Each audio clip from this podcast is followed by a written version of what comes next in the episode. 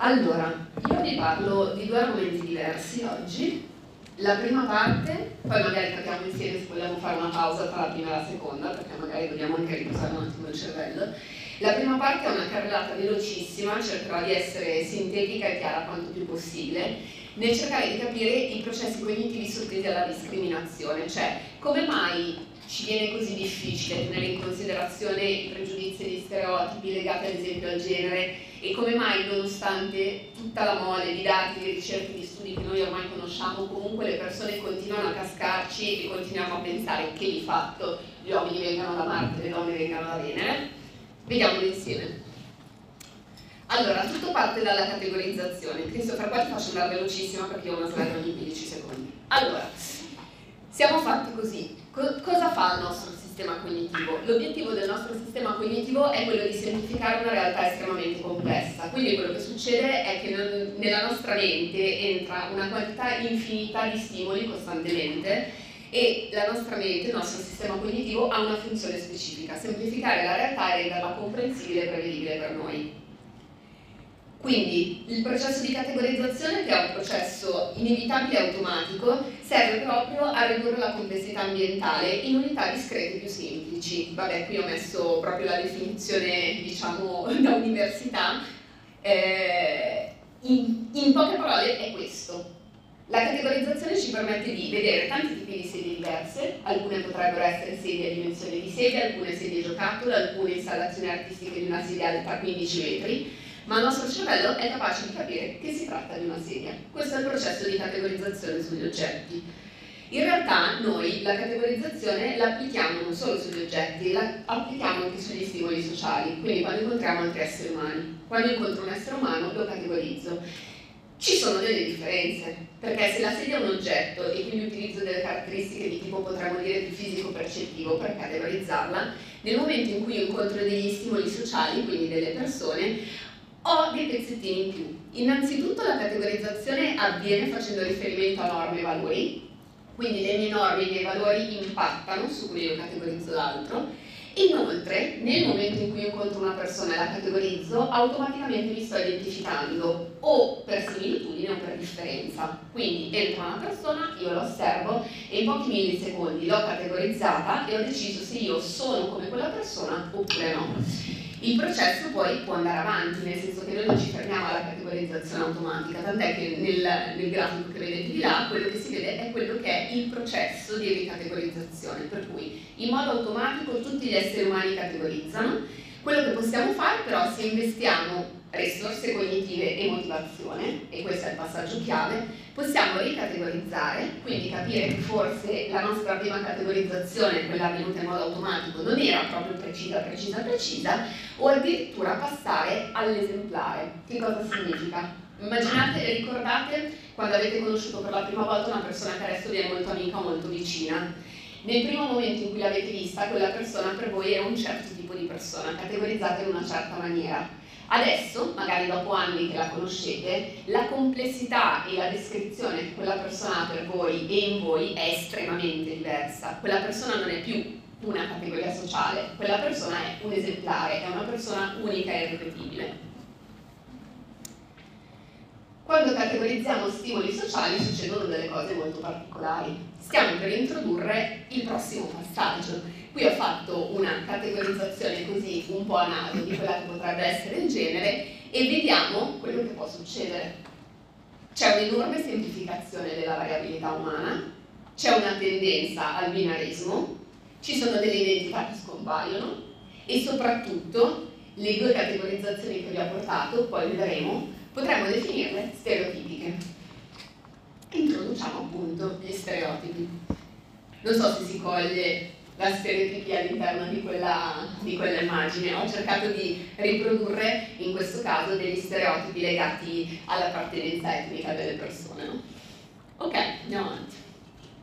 Allora, che cosa sono gli stereotipi? Parto sempre dalla definizione, poi ci entriamo. Allora, sono degli schemi cognitivi che introducono la semplicità e l'ordine in un mondo complesso e casuale quindi lo stereotipo è un pezzettino che va oltre la categorizzazione ma che ha esattamente lo stesso scopo, quello di semplificare una realtà estremamente complessa.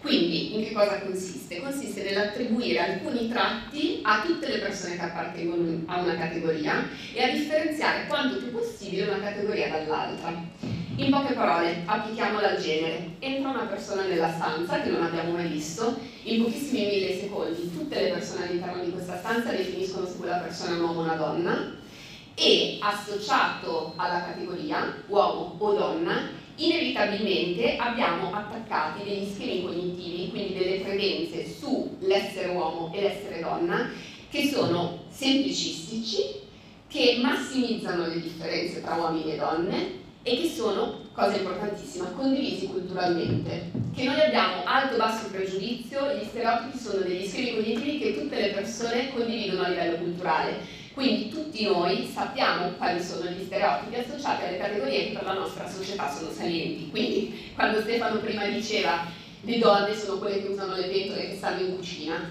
quello è il concetto, ok? Lo sappiamo tutti, anche se poi magari non lo condividiamo. Cosa fanno gli stereotipi? Allora, incorporano delle convinzioni condivise appunto ad un dato contesto sociale rispetto ad uno specifico gruppo, quindi ciascun gruppo sociale categorizzato ha le sue classi di stereotipi.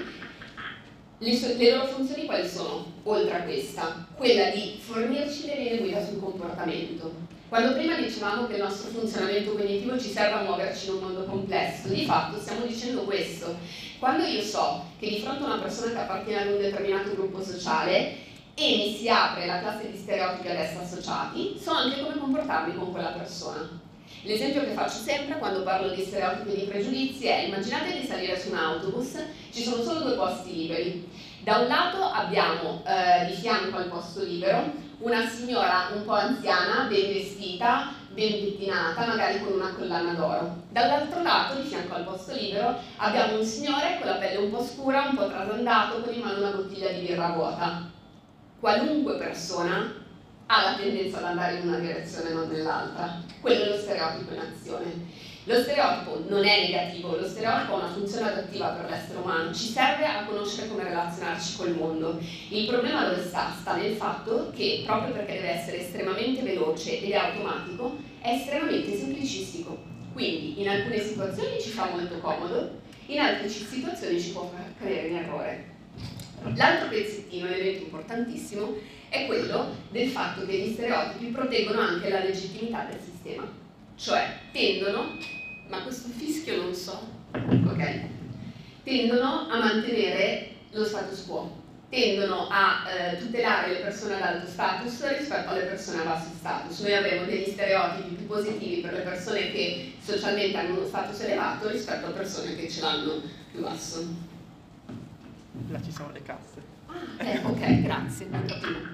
Allora, come si formano gli stereotipi? Schemino super velocissimo per capire tutte le varie eh, parti da cui noi andiamo a costruire il contenuto dei nostri stereotipi. Abbiamo sicuramente un aspetto di interazione personale, quindi le persone con cui entriamo in contatto e i ruoli sociali che ci vengono proposti, però abbiamo anche un apprendimento di tipo sociale, che era anche un po' il discorso che facevamo con le scene che magari osservano il comportamento. Anche noi osserviamo il comportamento, eh, fruiamo di mass media e via dicendo, e attraverso tutto questo costruiamo i nostri contenuti stereotipici. Torniamo ai nostri due simpatici personaggi di prima. Qui aggiungiamo un pezzettino.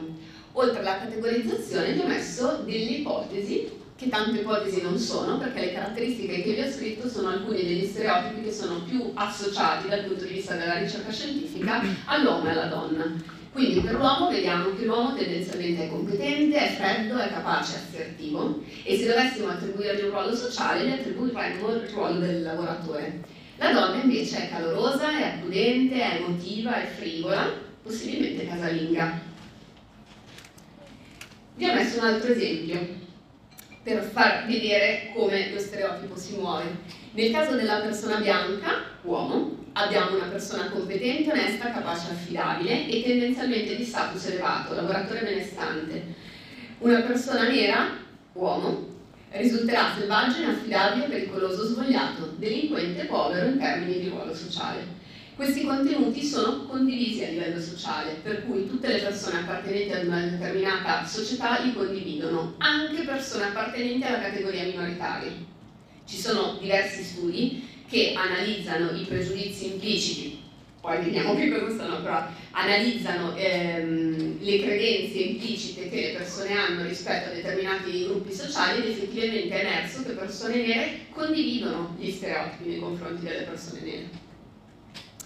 Arriviamo ai pregiudizi, un pezzettino in più. Che cos'è il pregiudizio? Partiamo da una definizione. Allora, questa definizione la vedete un po' datata, un po' vecchiotta, è un classicone. Ci sono delle definizioni più aggiornate, ma questa mi piace perché racchiude tutto.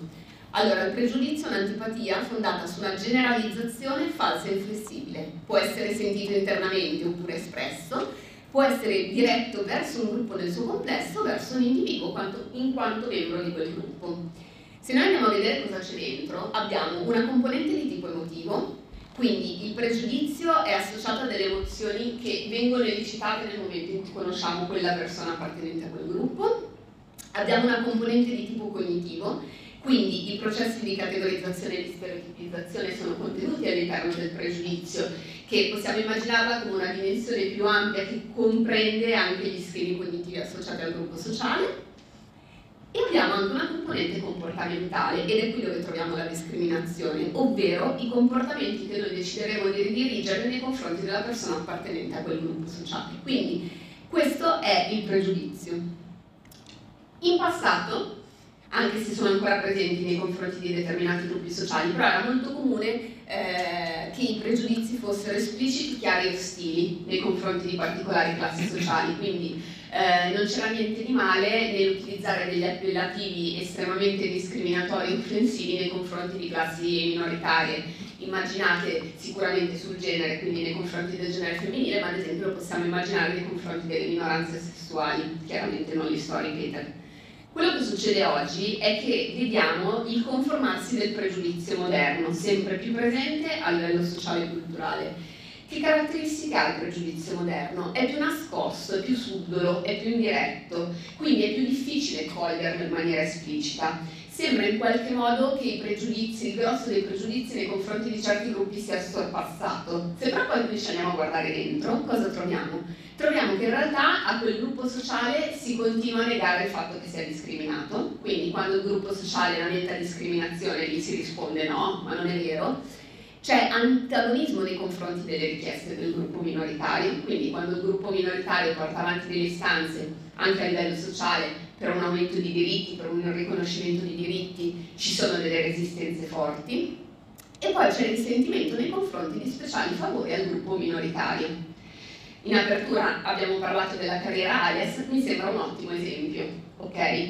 Nel momento in cui un gruppo minoritario, quindi le persone trans, chiedono di riconoscere il loro diritto di poter essere chiamate col loro nome, questa cosa scatena pregiudizio moderno in alcune parti della società che rispondono che cosa vogliono di più, ma il nome anagrafico è quello, è solo un nome che cosa sarà mai, e poi che cosa vogliono. E poi se decido di chiamarmi nome di fantasia il più svilente possibile, allora lo posso fare anch'io. Classiche narrative attorno eh, a queste tematiche che possiamo situare lì. Qual è il problema dei pregiudizi e quali sono gli effetti dei pregiudizi? Allora, passando anche eh, a più livelli, quindi dal sociale poi per arrivare all'individuale, sicuramente la discriminazione e la segregazione ostacolano l'accesso alle risorse, quindi i gruppi sociali marginalizzati su cui abbiamo dei pregiudizi forti sono gruppi che faticano ad avere accesso alle risorse, hanno meno opportunità di controllare e di manipolare l'ambiente sociale, quindi hanno meno potere sull'ambiente e questa cosa va a compromettere direttamente lo sviluppo dell'autostima delle persone. Quindi più il gruppo è marginalizzato, più i pregiudizi sono forti nei confronti di quel gruppo, più l'impatto sociale che i pregiudizi hanno avrà anche dei riscontri a livello individuale. Tra l'altro sappiamo che episodi ripetuti di discriminazione e di pregiudizio possono avere degli effetti estremamente negativi dal punto di vista psicologico sulla personalità, si parla di minority stress, eh, solitamente. Perché stiamo dicendo tutto questo? Perché di fatto ad oggi ancora rispetto al genere, che è il tema primario per cui siamo qui oggi, abbiamo tutta una serie di pregiudizi che impattano significativamente sulle nostre vite. Cosa possiamo fare?